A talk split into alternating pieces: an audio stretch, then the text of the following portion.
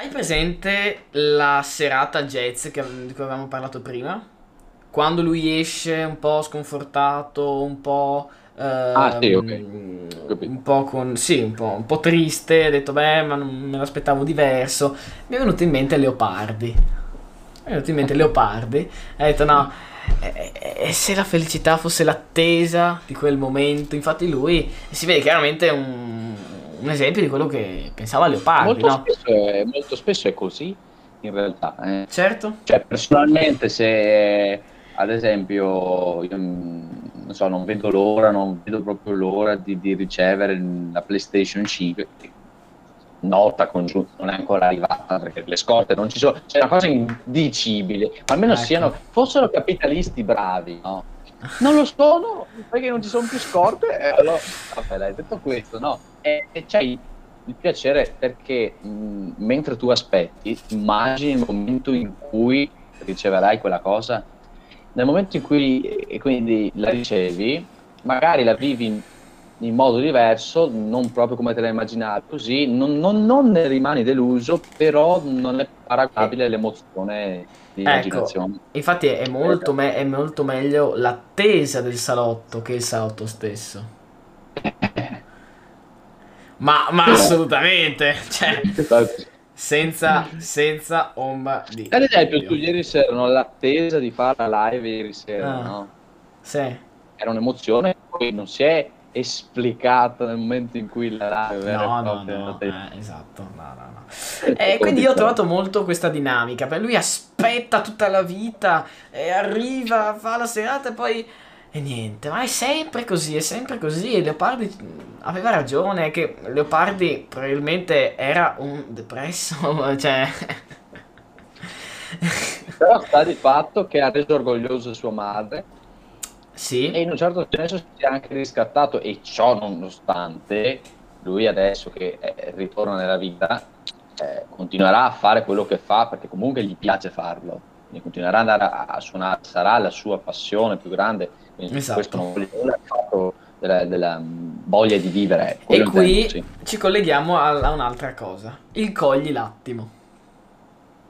Eh sì. Allora, il cogli l'attimo. Il, il cogli l'attimo è eh, una delle frasi più citate insieme a mm, nata eh, principessa cresciuta guerriera.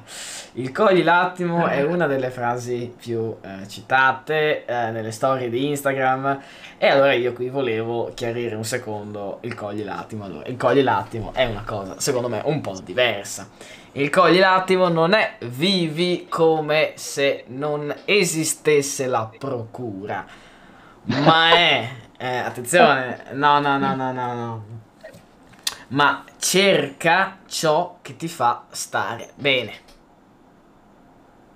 Cerca sempre di evitare i problemi inutili e fai scivolare, farti- fai scivolare addosso le cose che non sono utili.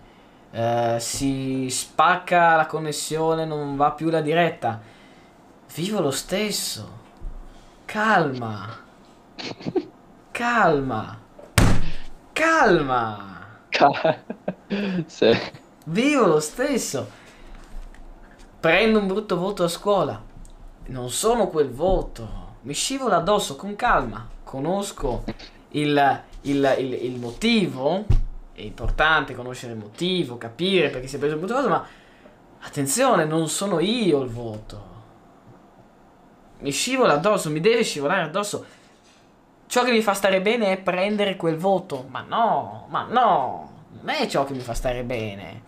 Ciò che mi fa stare bene è in primis mangiare, beh, poi c'è anche una interessante piramide, e si chiama la piramide di Maslow, e che era questo, mm, questo, non so se fosse ricercatore in ambito psicologico, lui ha fatto proprio questa piramide eh, dei, dei, ehm, dei bisogni e ha messo al, sopra no, tutti i bisogni primari, secondari, eccetera, eccetera, eccetera. Ad esempio, sono importanti i figli, il, eh, insomma, tante altre cose. Magari ne parleremo in una puntata questa stagione estiva, ma è molto Eh, interessante. assomiglia, assomiglia anche all'ottica degli epicurei.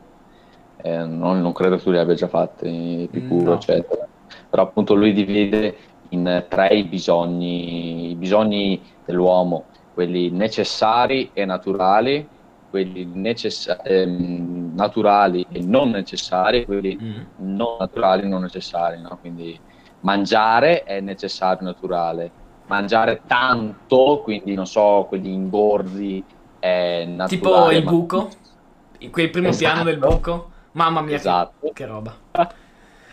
E poi il terzo, che sono quelli non, non, naturali, non necessari, cioè la ricerca del potere, l'ambizione, eccetera, eccetera. Quello lì era sì, nell'ottica sì. più breve, assomiglia molto anche a quello che mi hai detto lì, non la conoscevo questa piramide dei bisogni, mi sa che si assomigliano, insomma, ecco.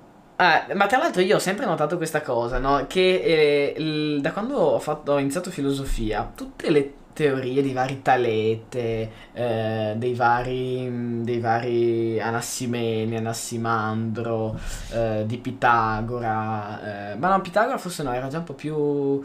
Ma perché la... Vabbè, faccio un discorso dopo sulla matematica. Eh, su, di Socrate, di Gorgia. Tutte queste persone qui facevano queste tesi molto... Ehm, con, con molto... Eh, come si può dire? Eh, volte da un da un, da, un, da un, velo di, non di mistero, ma di, di antichità, di, di, solennità, queste, queste, tesi che non erano tesi scientifiche, erano tesi di ragionamento, tesi, eh, tesi da, da, persone dei loro tempi, sono eh, in una maniera incredibile eh, verificabili nella vita reale, ma verificabili con esperimenti scientifici, cioè, eh, non so, ehm, il, ehm, la, la legge di conservazione della massa riprende ad esempio Parmenide, l'abbiamo detto anche, eh, quando diceva che l'essere è e non può non essere, quando eh, dice che siamo sempre esistiti noi dall'inizio e che abbiamo poi cambiato forma. Cioè capisci, Parmenide l'ha fatta come, eh, come eh, l'aggettivo filosofico, cioè una roba filosofica, sì. una tesi filosofica che poi è stata confermata dalla realtà. Pitagora forse anche no, perché, perché comunque la sì, ah. sì, no, la scienza parte dalla filosofia, comunque è stato un lungo processo, no? Certo. E Pitagora, ad esempio, no, perché, ma perché la matematica è, è, è ancora oggi molto, molto filosofica, molto uh, astratta, e anche questo è un po' il bello, quindi meno. Eh, ah, infatti. Quindi è, è bello. Comunque, il cogli l'attimo non è vivere come se non ci fosse la procura, cari eh, i miei... Ci... No, vabbè, non posso dirlo.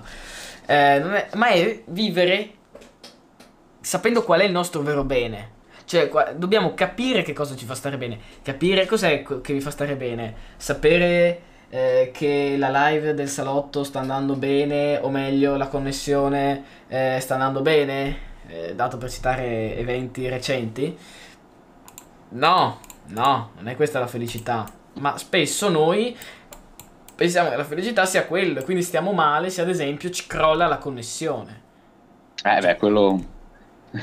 cioè, allora, capisco se ti crolla la connessione stavi per vedere un film, eh vabbè, questo... Eh. Ma se ti crolla la connessione, mentre stai facendo una diretta, perché noi ci arrabbiamo? Perché noi ci facciamo prendere da queste emozioni? Perché pensiamo che sia il nostro bene, pensiamo che sia la nostra, la, la, il nostro unico motivo di vita in quel momento. Quindi eh, pensiamo troppo dentro alle cose e, e vabbè, insomma, magari ne parleremo anche di questo.